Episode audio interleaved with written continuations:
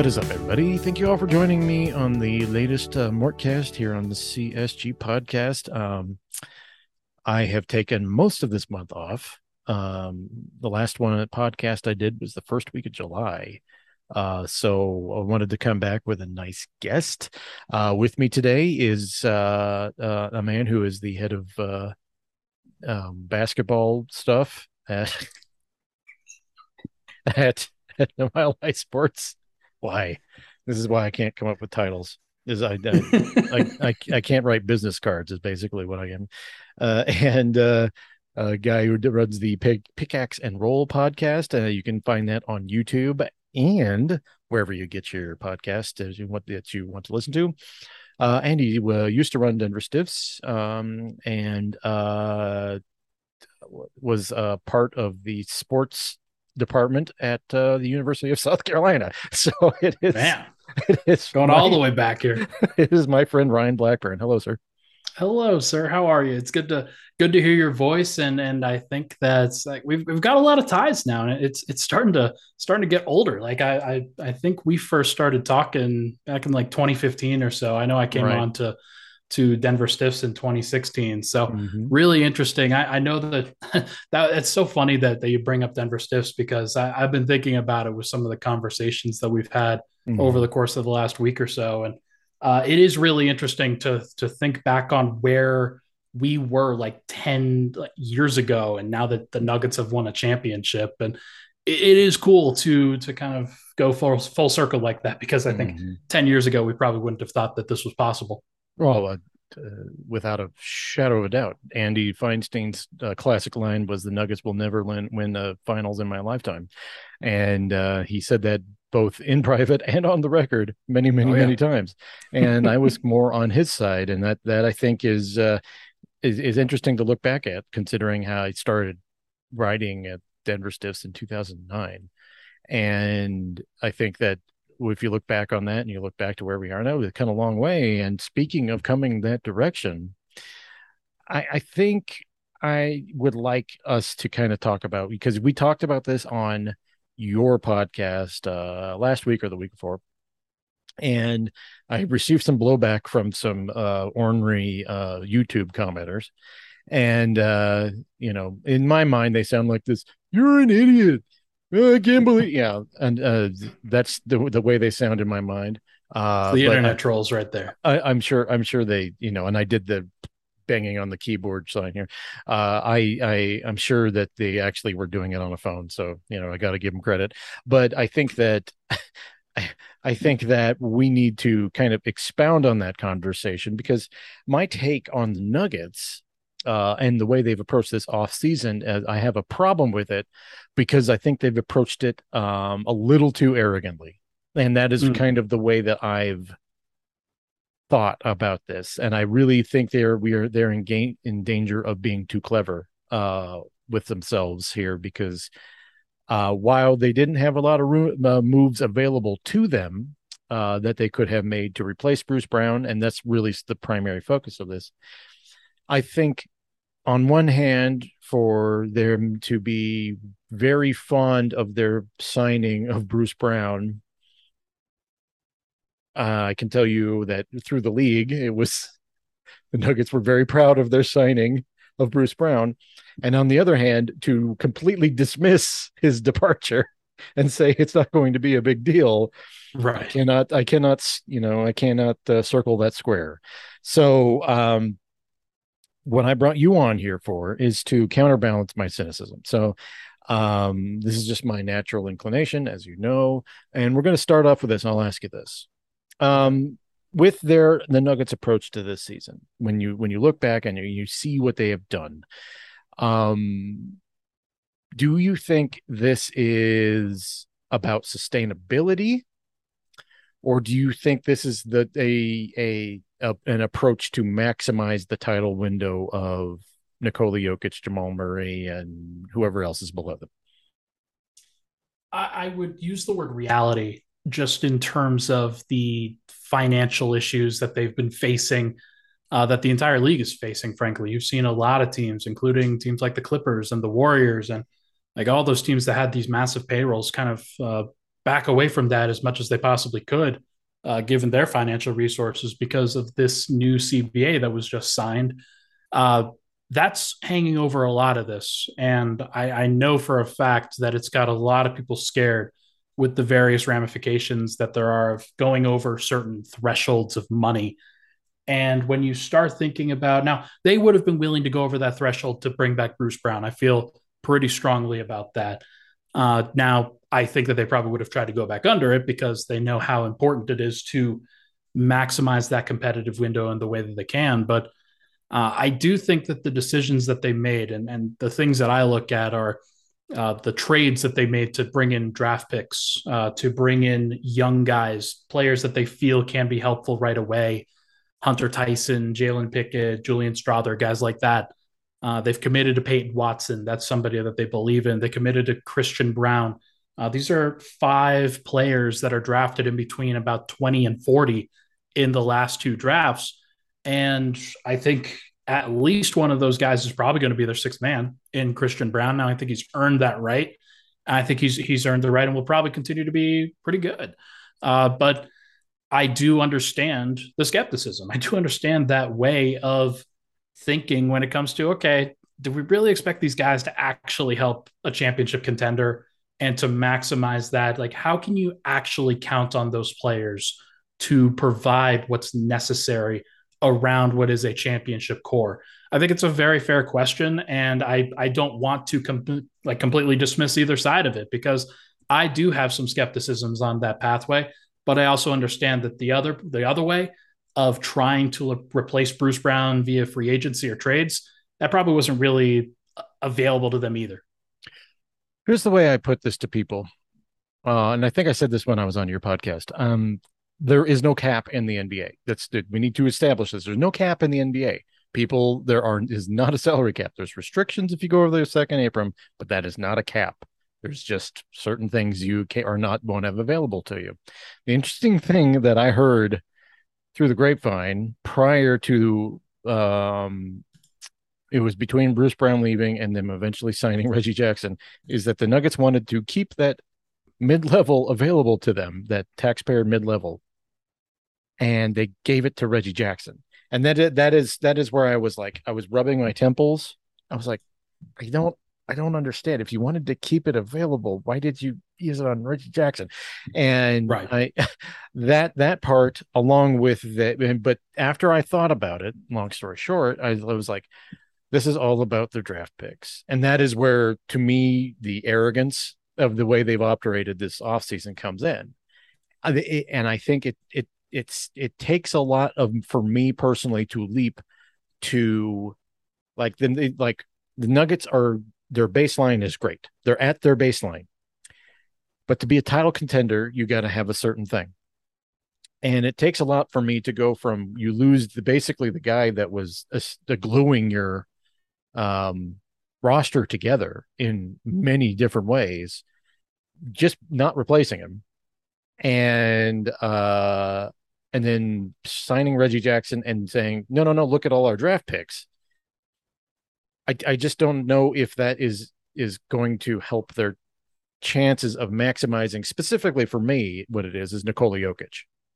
That sure. is where it is because there's no to me there's no guarantee Nikola Jokic just goes beyond this contract. That is just the way I think. I'm not reporting anything. Don't aggregate me. I'm saying I, I just in my opinion, it's I don't I can't project Nikola Jokic beyond this contract. So I I don't I it, I'm trying to process this. So in, when you look at this, to ballast my balance, excuse me, my cynicism here, Ryan, is there is there a good way we can look at these draft picks, and um and is there something I'm missing that they can provide that uh, can make up for this this big gap of glue basically they're missing with uh, Bruce Brown. Well, one thing you've probably got to mention is that they're old as shit. like these draft picks are old. Yep. They are. It's it's one of the oldest rookie classes that I can ever remember. Denver bringing in, uh, just because they know how important it is for even if they are young guys, they know how important it is for them to be ready. And I think one of the interesting things that we saw from Summer League I know that you, we, we, talked to we talked to you about this. You, you didn't watch it like a summer league, and nor, nor did you have to. Not a single um, bit. No. Hunter Hunter Tyson won first team all summer league basically as the 37th overall pick, and that surprised a lot of people. It surprised me. And Julian Strawther turned in some really good game towards the end. Uh, Jalen Pickett was underrated but effective throughout the entire thing. Uh, Peyton Watson showed exactly what he needed to show in two games. These guys are good. And the record from Summer League isn't really going to show it, but I do think that they added some good talent. And that's the most important thing when you're talking about role players is okay, are these guys good enough to hang at the NBA level? If the answer is yes, then you just added four guys in Watson, Strawther, Tyson, and Pickett that weren't on the team last year. Now, to what varying degrees that they actually play, are they going to play deep into a playoff rotation? Probably not. And in which case, your concerns about Reggie Jackson, I think, are, vi- are they're completely valid. Um, I think what I think about with that particular move was that the point guard market was horrible in this year, but they needed somebody. The the Nuggets needed somebody that they could add. And the only other guy, or there are two of them, only other two guys I think you really could have tried to talk yourselves into were Seth Curry and Patrick Beverley. Now, Seth Curry isn't a traditional point guard. He's not a guy that can run a second unit. And that's a big issue. Now, he might have fit pretty well with Nikola Jokic, but in every single stop that he's had previously, he's always been played off the floor defensively as well. So right. he has his own uh, deficiencies as well. Patrick Beverley could run some stuff, but he's more of a complementary kind of option, not necessarily a floor general type who can actually run a unit by himself. And when you start to think about the actual options that they had at their disposal, how many of those options were actually better than Reggie Jackson, the version of Reggie Jackson that people thought they were going to get when he was off the buyout market this last year. I think that that version that's had at least a little bit of time to adjust to the Nuggets roster, to get better, to be familiar with with his actual situation and not just be thrown into the mix with Thomas Bryant is like I can see the vision of that actually working out at least a degree better than what it did this last year. And the last thing I'll say is that while Bruce Brown did tie a lot of things together, he wasn't a part of a lot of great regular season units this last year because he didn't play with Nikola Jokic during the regular season, mm. other than when he started games. Now, if you're trusting the starters to be healthy, if you're trusting Christian Braun, who can step up and kind of be that complementary option, how much should Bruce Brown actually do in the starting unit? Like Christian Braun can do what he did in the starting unit and be just fine. So I, I think that the loss of Bruce Brown is going to be felt in the playoffs. Denver has a lot of time until they actually need to get to that point. And it's going to be interesting to see how they address it. But I, I don't think that they're done. I think that the trade deadline is also an option for them. Yeah, I, I, I hate depending on the trade deadline. Oh, it's oh, sure. Like, it's like not everything is like the Lakers basically shifting half their roster out in order to uh, get Rui Hachimura and uh, Malik Beasley and uh, Jarred Vanderbilt. Um, I, I I think that that part is it's it's it's hard to count on the trade deadline because let's lest we not forget, um, Reggie Jackson was a trade deadline move. I would say. now I want to I want to counter with that though, saying like it's only one spot. Like wait, wait, wait. Denver's Denver's got the rest of their roster. Wait a minute. Was Reggie Jackson a buyout? He was, was a buyout. Buyout. That's he, right. Buyout. Yeah. So they traded for Thomas Bryant and signed Thomas Reggie Jackson. That's right. That's uh, right. Neither of those options really worked out. No. Uh, but I think the theory of the practice was actually pretty good. Uh, what the like the biggest point is that Denver's got their team. Like they've mm-hmm. got their starters. They've right. got their six man that they believe in in Christian Braun, And they've got some other options kind of sprinkled around their roster in Peyton Watson and Vlatko Cancar and Zeke Nnaji. And like you've got some different pieces that can fit in around what the actual group is. Uh, expecting any of those guys to pop and actually provide the impact that Bruce Brown had, I think that's folly. But expecting them to be better than they were last year, I don't think it's that crazy. I mean, yeah, I mean, look, when the Nuggets signed two second round draft picks to guaranteed contracts, I was like, okay, this is what this is about. And I'm going to forget Reggie Jackson for a minute because, I, uh, to be honest with you, I don't anticipate him getting much playing time beyond the first couple months of the season. This is all about their picks. This is really what the Nuggets have been projecting. Um, and you, if you want, you want them to, they would like them, them their picks to get into a point where they're either contributing in the lineup or they're tradable, right? So obviously, you need them to play for that. Um, that's a still a significant amount of youth for a championship sure. contending team, which is very unusual. That is where another reason I'm kind of like skeptical that this was the right thing. I mean, I I am I am one of those people. Maybe it's because I'm old school. I'm one of those you got to maximize your title window. It, it's not guaranteed. You know, I mean, obviously there's restrictions with the second apron. I get that, but it is. It's also like I I I think they're taking a San Antonio Spurs approach which is all well and good if you actually have Tim Duncan who's going to play 20 years on your roster.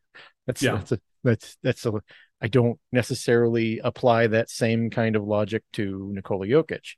To me, this all smacks of we're kicking the can down the road, kind of like the, what the the Avalanche did. They lost a key guy who was very much like a Bruce Brown, and that didn't replace him. And they were obviously rocked by injuries this year, but they were also worse. So I'm I'm I'm and I know nothing about hockey, so don't come at me. But uh but that seemed like kind of that scenario. But so to, to I'm glad you're counterbalancing my cynicism here. Uh, I'm still cynical, but I'm glad that you're providing this on. Yeah, your... so I, I think the the larger point here is that there there is a I, I think it is well and good to say that they should have done something because I, I think that every team should try to be able to keep their entire group together. Yeah. Uh, and if they don't replace, if they don't have Bruce Brown, then they should replace him with somebody else that's comparable. The fact is, is that the restrictions that came out from the CBA this year, like last year, the taxpayer MLE was 6.7 or 6.4 million dollars. This year it's five. Like this year is actually less. And and they could get a lesser player as a result from that. And the same opportunity that they had to underpay somebody for a year with the hopes that that player would then be able to go out on the market again and get a bigger contract. That wasn't available to them this time around. Like a lot of these players, they found other deals, they found other options. And when we talk about what they actually had available to them from a, a financial and, and kind of a logistical standpoint, it was only that $5 million deal and then and then minimums. Like that's all they had because of the other guys that they have on their roster in Jokic and Murray and Michael Porter. And you're not going to want to hear this, but like one of the reasons why they can't sign other good players is because Michael Porter's on the roster. is because mm-hmm. they have a big massive contract like given to a player who is I I called him last night on my podcast about him the 60th to 62nd best player in the NBA ish yeah. or like a, around that general vicinity. And I don't know if that's what he's actually making. Like I think he's making more than that per per capita, but like I do think that that is one of the financial inhibitors that they have because they paid a guy and they won a championship. So you don't blame anybody for it, but that's just the reality of the situation. Well, this is the way I put this. If I get it, and look, he, I think with with Mike, it's about injuries more than it is play. Um, sure. So obviously, you look at that and you say, well, look, there's an injury risk here, all that stuff. I get it. However, the Nuggets do not win game five of the finals if Mike doesn't, with his sheer activity, keep them in the game. That was oh, yeah. a, that is, I think people kind of just like, even though he had a bad finals, people kind of like, and I'm like, guys, they he the Nuggets will not. It would have gone six games. That series would have gone six games if Mike, because the Nuggets were hitting nothing collectively oh, yeah. as a team. And it's like if Mike doesn't do what he did in that third quarter, the Nuggets are not winning that game. That game, that series goes back to Miami, and then you start leaving things to chance. I get it though. And I get the financial commitment to someone who is oft injured or at least has a lingering issue issue that is going to always be a lingering issue. It, it's it. not even it's not even that though. It's it's more of just like, hey, this is you've got three big salaries. It, it doesn't matter what those guys actually are. It's just that hey, you have these three big numbers, and unlike some other teams where okay, you can you can pay six million dollars for your fourth best player. You can pay four million dollars for your fifth best player. Like they've also got 20 million tied to Aaron Gordon and 15 million tied to KCP. So mm-hmm. they're paying those guys equitably and they're paying Michael Porter maybe slightly more than what he's worth. But like I'm right. not I'm not gonna sit here and call it like like I heard a couple of days ago, one of the worst contracts in the league because it's not. Like I, I don't think of it as that. Um, I think Definitely of not that. Yeah, yeah. Jaylen Brown is the worst contract. yeah, that's that's pretty clear. yeah, wild, wild stuff. Um, people act like people act like he signed an eighty million dollar contract. No, Jaylen Brown signed a sixty million dollar a year contract. Michael Porter is making thirty. I, I think people need to. He he is making like Michael Porter's making less than 25% of the salary cap in every single season, like less than 25. So like uh, I'm not here to bemoan his contract. What I'm yeah. what I'm more saying is that the combination of paying Jokic a super max, paying Murray a max, paying Porter a max, paying all of these guys, like if you're paying Aaron Gordon and you're paying KCP, like then you can't pay Bruce Brown. That's just the it's just the reality of the situation. They knew that. Uh, they understood that. And then when you're trying to add in more talent, now you've got this taxpayer MLE that's at your disposal and nothing more. And so Denver is going to be hamstrung, I think, for a little bit now, but because of that. And that is why they're adding and developing young guys that are on cost control deals for the next four years. Like that's that's the reason right there. So that if one of those guys develops into a Bruce Brown by himself, then you're you've got that player under contract, and then you can also play uh, pay them a rookie extension. Like you you have them under contract for seven years. You don't just under have them under contract for four. So uh, that's why this is what they're doing. And I understand the theory of the practice. I think that you're talking about like I, I think you're a little bit more worried about this year than next year. I think that's fair. I think that's why you have Murray and Porter. But if you believe that you're trying to maximize Jokic's super max, which he's under contract for the next five years, mm-hmm. like you pay a guy that you can control for years three, four, five, six, seven. Yeah. I here's here's here's what I'll, I'll leave this with, and then we'll take a break. I I am uh if the Nuggets were serious about pursuing people, they wouldn't have given Reggie Jackson five million dollars. They weren't. They didn't try. What kind of bugs me is there's no ring chasers for signing for league minimums that Cummington Nuggets. I agree. It's really, really it's it's either both concerning on the Nuggets not even trying, or on the other side, them not even attempting. And that is that is something that I have I have been pondering since Eric Gordon signed with the uh, Phoenix Suns. I, league, I league totally, totally understand that one. And, and he's the guy that I think if you're, if you are looking at ring chasers, that's the one. That's the one where it makes sense. He fits into every single lineup, fits into every single like veteran option kind of wing shooter status that you could possibly want. Right. And, and I think that what he like he, for, for all other reasons as well. Like he he actually has some connections to those guys in Phoenix, so maybe that's the reason why he went there. But what I will say is that a lot of people believe in the parity of the NBA. They don't necessarily think that Denver is this massive contender that is like this juggernaut that you want to latch onto, like the uh, 18 Golden State Warriors, or uh, even hell, the the 2016 Cleveland Cavaliers, or something like that. Like right these those teams I think were viewed as greater. And maybe it's because the Jokic still isn't viewed as like this like super saiyan force that that will raise everybody else around of which he is and but mm-hmm. it's still taken a lot for that message to get out for whatever reason uh, but i i don't understand it like you i don't really get it because every single player that's come to denver outside of the ones that are clearly like disinterested in like integrating into what they are. Like every single player has left either getting paid or having success. All right. 100%. Okay. Uh, we're going to take a break. On the other side, uh, um, Ryan and I are going to uh, bash over some uh, league stuff.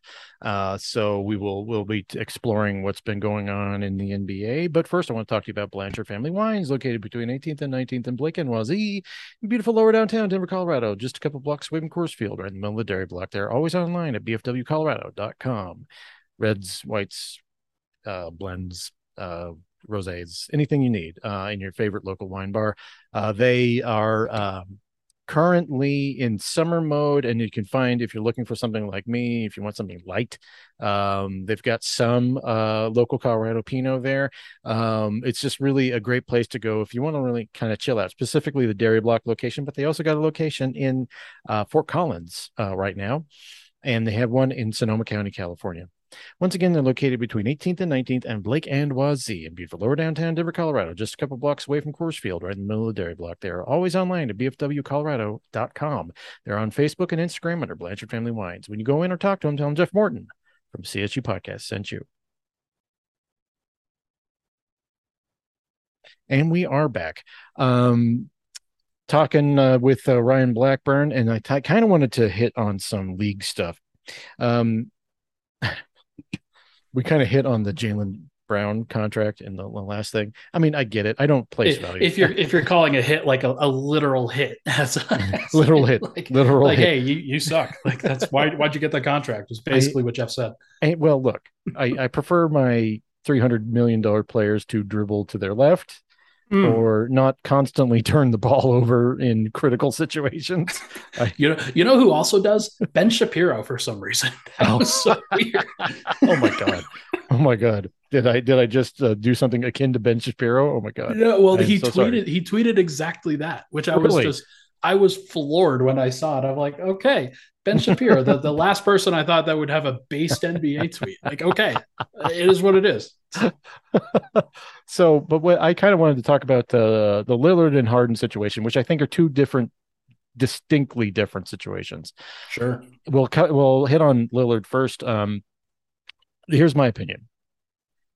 You, Lillard fucked up by not um by signing the extension that he did. He if, if he didn't, he'd have what uh two years left or one year left. And he'd have he like could, one year and a player option or something like that. And then he'd yeah. have all the reason in the world to uh to be requesting a trade. And he would have significantly more control. Now, on the flip side of that, I kind of and then this is what people talk to people in the league. The the Blazers really were telling him they were trying to compete and I do believe that them the, the final straw with Lillard was the Scoot Henderson draft pick. I think it was it was like okay, you guys aren't uh, first of all aren't serious, and and and and B, you drafted my replacement, and sure. I think at that point, I think he that's where this is. I see both sides in this, um, and I think at this point. Since the market is so depressed, and I'll tell you why it's so depressed, because uh, idiot teams are are are afraid of the second apron, and I and and and I think more teams need to operate like the Suns. To be quite honest with you, I really do, because the why if you're if they're looking for parity, why are you concerned about two years down the road? You, you need to go for now, and then you'll figure it out. You don't get players like Lillard all the time, and teams are just terrified because they're behaving, even though it's not a cap, they're behaving like the second apron is a cap. And that has depressed the market more than Aaron Goodwin calling uh, various teams and telling them that Lillard will not be happy. They're, it's a depressed market because not a lot of teams have a lot of cap space and they don't have a ton to trade. And I think this has just spooked the, the hell out of them. About four weeks ago, when this was really starting to come to a head, uh, I said that everybody sucks in this situation. Every single every single entity in this situation sucks. Right.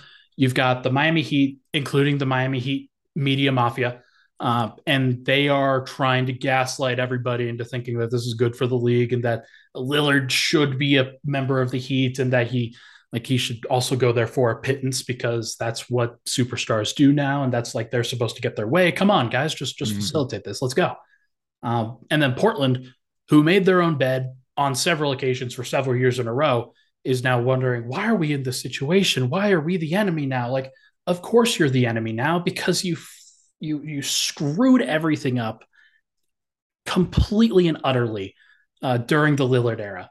The best possible team that they had was the 2019 team, where their two starters on the wing were Mo Harkless and Aminu. Like, yeah, what are we what are we actually doing here? Is is a very good question. Like CJ McCollum was the best teammate that Damian Lillard has ever had, and right. they they made their own bed in in all of this and deserve now the pain that's coming down.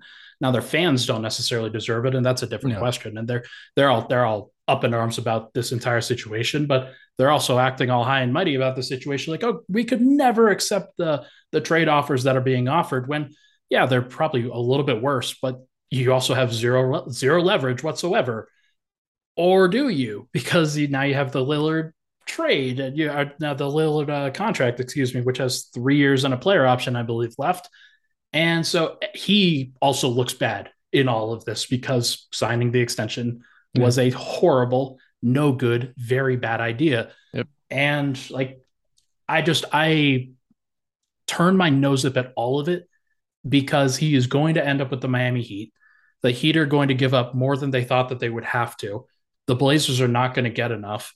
And everybody's going to be pretty upset at least for a little bit until Lillard is hitting game winners for the Blaze or for the Heat, and the Blazers get to tank like they should and build around Scoot Henderson, and we hmm. can all move on with this situation.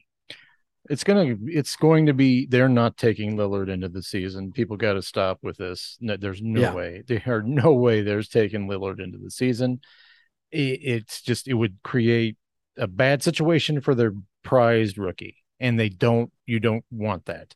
Um, and this is just this is not something you do. You got to get them done. So obviously, I think by training camp we will probably get some sort of resolution to this. I think people just gotta like um steady themselves through NBA stupid season, as I call it. Um, well, the and, other the other factor that I think we could we could actually talk about Yeah. could the Brooklyn Nets get in on this and could they up the ante and put a little bit more pressure on Miami? Like, wasn't he a, a guy that, uh, like, what was, or were, weren't the Nets a team that Lillard was interested in playing for? Like, he could be one of the leaders of that team, play next to Mikal Bridges, and uh, be on a, be in a good situation as long as they were offering a requisite number of draft picks. Like, if they actually were like if the Blazers were able to force a bidding war and then Miami actually gives up the package that they're not hoping to give up, then that would probably facilitate things. Because I remember back to the Melo deal where the Nuggets basically used the Nets as leverage in order to get what they wanted from the Knicks. Uh, tell me if I'm wrong. Yeah, no, they did. Um, now that that was a little different because Melo was allowed the Nuggets to do that. Um, he was always uh, here's a bit of history for people if you don't mind mm. um I dropped something uh Melo Melo uh was always going to the Knicks this was never in doubt this is people had brought up the nets and the nets were just are were pawns in this game and they were used but all it takes is one stupid owner and james james dolan is the stupidest of the owners and it took him bidding against essentially himself. The it, the Nets were thinking that they had the leverage in the situation, but they didn't. The difference is here, Melo allowed it to happen. I don't get the sense that uh, Damian Lillard is allowing this to happen, which is or at least very at, at the very least aaron goodwin's not letting this happen. And one of the reasons um, it things got so bad and quite frankly that melo's reputation got so tattered in denver is because of the process of trying to get this trade done. And the pressures that came through Woj, who was tweeting a bunch of stuff and and writing in Yahoo at the time about a bunch of stuff about Melo through the Nets media because that was the Woj's first team that he covered in the uh, NBA. He had a ton of connections there, and all this stuff was coming out, and it t- and it poisoned, completely poisoned Melo in Denver. It was the process of this, and I don't think any team wants to go through that. You know, the Ben Simmons thing last year that was awful, but Ben Simmons uh, was damaged goods, and and, and Melo was still a good player. On the flip side, Damian Lillard has not allowed that to go. He has said that I want you to send me to the Miami Heat, and I've made it known publicly that that is the only place I will go. Well, publicly through acolytes like Chris Haynes and and uh, right. stuff like that. So now that that's out there, you can't get bidders, and when you get bidders, often it culminates in the trade deadline. I don't think that's in anyone's best interest. To be quite honest with you, it's not in anyone's best interest for that to that would get toxic and poisonous, and it would poison uh, uh, Damian Lillard's reputation with the fans in, in Portland to a enormous extent, and quite frankly, it would hurt like it did with the Nuggets. It would hurt their the Portland's reputation with players in the NBA. You don't want to get to that point. You're it's obviously going to get to. I'm sorry about the rant here, but it's obvious it's going to get to oh, a good. point a point to where um, this is going to be resolved in in off season. On the flip side, James Harden, uh, I don't see any way that he is not on the Sixers this year. uh, yeah, that seems that seems pretty fair based off of everything that he's made his intentions clear. Daryl Morey going on public radio and saying, "Yeah, he'd prefer not to be here." Like that's that seems uh seems mm-hmm. like a pretty strong indication that that's probably not going to be rectified anytime soon and that's probably fine. Like I, I don't think anybody's really like with the way that things went down with Philly. I know that you probably have to cut the head off of that snake and then probably just remove Embiid. Like that's that's probably the culture change and culture setting, like resetting that they need. But James Harden's not affecting the culture positively there, and he's no.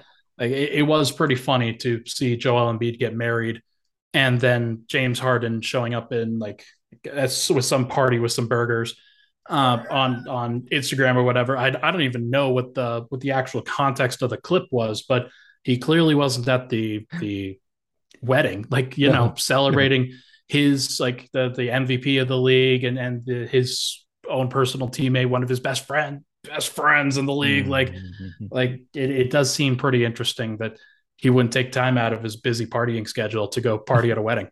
Well, let me let me ask you this, and this is something that I mean, I, I'm not trolling. This is a legitimate question for oh. about about Embiid.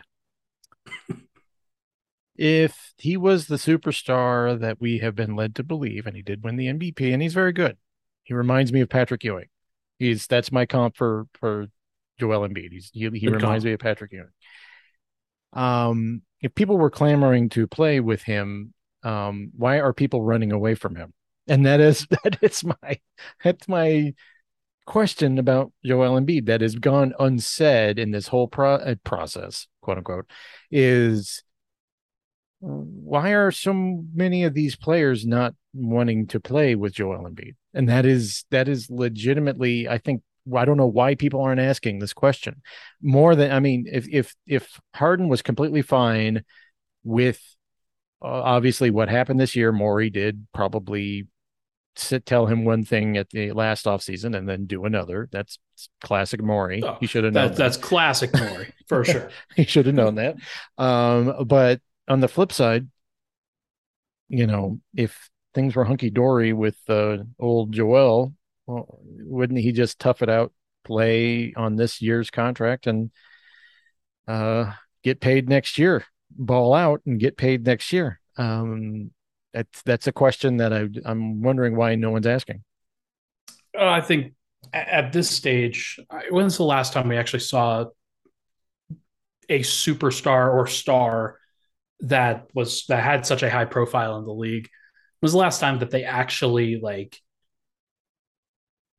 didn't play on multiple years of a contract, like like with with just a, an expiring contract? like because mm-hmm. it, it, just doesn't happen that much anymore it's just not really the way that the business is conducted like all these guys are getting extended all these guys they're making sure that their long-term money is secure whether it's with one team or another and that's probably where james harden was like hey what the hell man i i have given up all this money in order to get the long term security that I've been hoping for.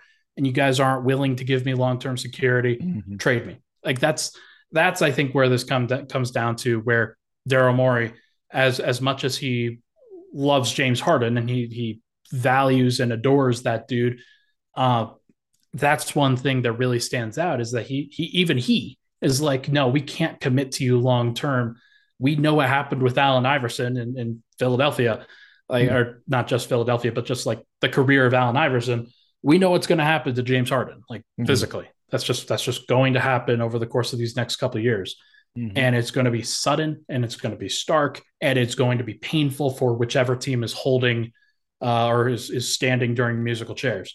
Um, that's going to be pretty blatant. And I'm not surprised that that situation is dragging out because if you're the Clippers, who are the team that he ruined, he reportedly wants to play for, like why would you trade anything of value if you believe that the like the floor could be dragged out from under you at any point? Oh, well, I mean, it's it's like trading for, well, it is like trading for Kyrie Irving, and uh, mm. but the Dallas Mavericks were like, hey, you know, we we can't lose face here. Here's a bunch of money. Uh, so what a yeah, that, that that's another team that I'm like, man, guys, like you had you have such a good player, like such a good lead star in, in Luka Doncic. How can you screw this up so badly? like well, now you've how could how could the Mavericks have screwed up the 2012 season after they won the title in 2011? I mean, they they let Tyson Chandler go. They're they, really good at that. And that was like it was they were out thinking themselves and kind of destroyed any opportunity they had to repeat.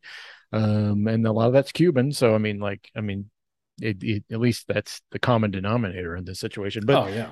But coming back to to to Harden, um, and Embiid, it's like my vision on this is that Joel Embiid is not going to be in Philadelphia for his career. I uh, he'll either go to the Knicks or uh, like the Knicks or the Knicks. And my my my view of this is is he will it, it, it, I want to kind of I don't want to do a postmortem on the process because it's not over. But I I'm I'm fascinated by everything culminating in Joel Embiid and this whole process and all this and how maybe at least in my view the atmosphere of the process and how toxic it got because you could not you couldn't the the the the, the it was it became almost cult like how committed Sixers fans were to the process Oh. and under Hinkie and uh, all that stuff. Maybe, and you are right, and this is what I'm thinking. Maybe they do need a complete culture wash. Maybe they just need to get out the last remnants of Sam Hinkie and move on to to a better culture. You know. It's probably what they should do. The problem is that they don't have the assets to really do that, and right. you know that this fan base is going to hate it, like that that Philly fan base where you're you're giving up on the process. You're giving up on like like Tyrese Maxey is probably going to be your lead star at that point, and hey, you're just going to lead a couple of 30 win teams until you hopefully get lucky in the lottery. And at that point, you are it, it gets really really dicey just in terms of okay, can Daryl Morey actually keep his job during that? Like right. he's probably doing a lot of these things to save his job, and that's that's one of the things. Like you you look at Daryl Morey after like he, he had a great run in Houston for a while, and then things got really dicey after he traded Chris Paul for Russell Westbrook. Right. And then he's like, you know what, I'm, I'm good. We're, we're gonna we're gonna leave. And then he signed on for Philly, and he traded Ben Simmons for James Harden. And now you see the ramifications of each of those moves. And I just continue to think that like, unless they actually break through this next year, which I don't really see them doing, depending on what they get in return for Harden. Um, I see that as a like it, it is always going to persist. It just always is. And whether it's Embiid being tied in with the the Hinkie culture, where you're tanking in order to actually win basketball games, or if it's Morey and just the kind of inval like impersonable nature that comes with every single one of those teams where it's somebody else's fault mm-hmm. and it mm-hmm. can't be the superstar's fault. So mm-hmm. all all those things I think kind of boil into it, and it's one of the reasons why they've struggled so much. You know, I was trying to drag you into bashing Embiid with me, and oh, I mean, I could, I, you wouldn't, you wouldn't the, take the bait. You wouldn't take. He's the, the sixth best player in the NBA. Like, good for him. um, yeah, I'll tell before we go. I'm going to tell you a quick story. Mm. Uh, Allen Iverson, you brought. You brought up something that's really interesting. Um, 2007, 2008 was uh, Iverson's last year in Denver, and um, by the end, according, I mean, to some well placed sources that I have, there was a view that Iverson had lost several steps very quickly. And it wasn't notice- noticeable to us as fans. Um, and, you know, he, to me, it looked like he was balling out at the end of the 2008 season. But the Nuggets get swept. During this whole time, um, Detroit was really wanting Carmelo Anthony. They really wanted, and there had been rumors about Detroit wanting Carmelo uh, to be traded to back to kind of to make up for their mistake, basically. Oh yeah. pretty pretty clear why they would yeah. want to do that. right. Joe Dumars is like very much like he of the two phones is uh, is, is is trying to uh, make up for him his mistake. And Mark Warkentien, this is why he deserved Executive of the Year that he got in 2009 waited him out, waited, waited, waited. And then at the beginning, the very beginning of 2000, the 2008 2009 season is when the Allen Iverson was traded. And um, finally, the Pistons were like, okay, we'll take Iverson because that's what the Nuggets kind of kept pushing him towards.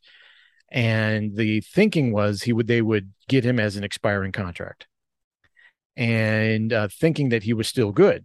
So um, the Nuggets used the fact that they that they really the Pistons really hadn't seen how uh, bad Allen Iverson had gotten, how like how quickly he was going downhill, and right. as far as a, a skill or as like athleticism and skill, so they traded him for Chauncey Billups and all this stuff. So that only happened because Warkentien waited the, the Pistons out. Uh, Al, Iverson really was diminishing quite rapidly. And the first two, I don't know, people, Nuggets fans, you got to remember the first two, three games, I think, of the season is what he played with the Nuggets in 08, 09. And it was startling how much of a step uh, Iverson had lost. Mm-hmm. And the Nuggets were really fortunate, extremely fortunate. And uh, thank God for RAP uh, Mark Warkentien. Uh, that man worked a miracle there because that was that was unbelievable, like, absolutely unbelievable. It's crazy how awesome Isiah Thomas and Joe Dumars were as players, and how painful they made it for other teams that played against them because they've made it a dream to trade with them. Like any single time that any of those guys have been the GM or the lead decision maker at any single point, like it's been amazing to trade with Isiah Thomas and Joe Dumars. Shout out, guys. Really, really appreciate you. Yeah. Shout out to Eddie Curry. Um, so um So uh, anyway, uh, Ryan, um, thank you for uh, joining me on here for this. I, I, appreciate it, and I wanted to make this one a little different than the other ones I've usually done. So uh, thank you for joining me. Uh, plug absolutely everything you need to plug. Okay, there's there's a lot of it. Here we go.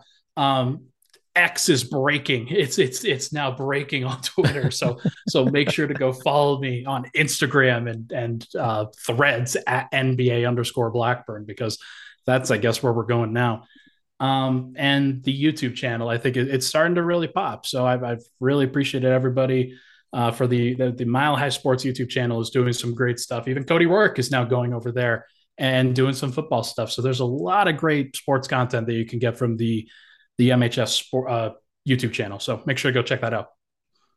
And uh, yeah, I, I forgot that Twitter's called X now. God, what uh, I, I what a making jokes. that place has become.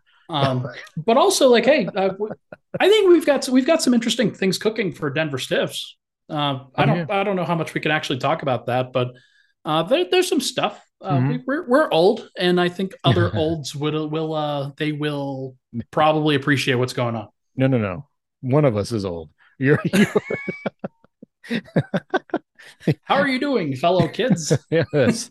Hello, youths. Um, two Utes. Um, so uh, anyway, thank you all for joining me on the latest Morcast. Uh, thanks to Ryan uh, for joining me on this. We were supposed to do a home and home, but I had to go to a uh, I had to go to a funeral. Uh, that really kind of messed up my last week. yes. So uh, anyway, thank you all for joining me on this latest Morcast. I'm going to be back. Oh, I have no idea. Uh, sometime with another episode. Goodbye.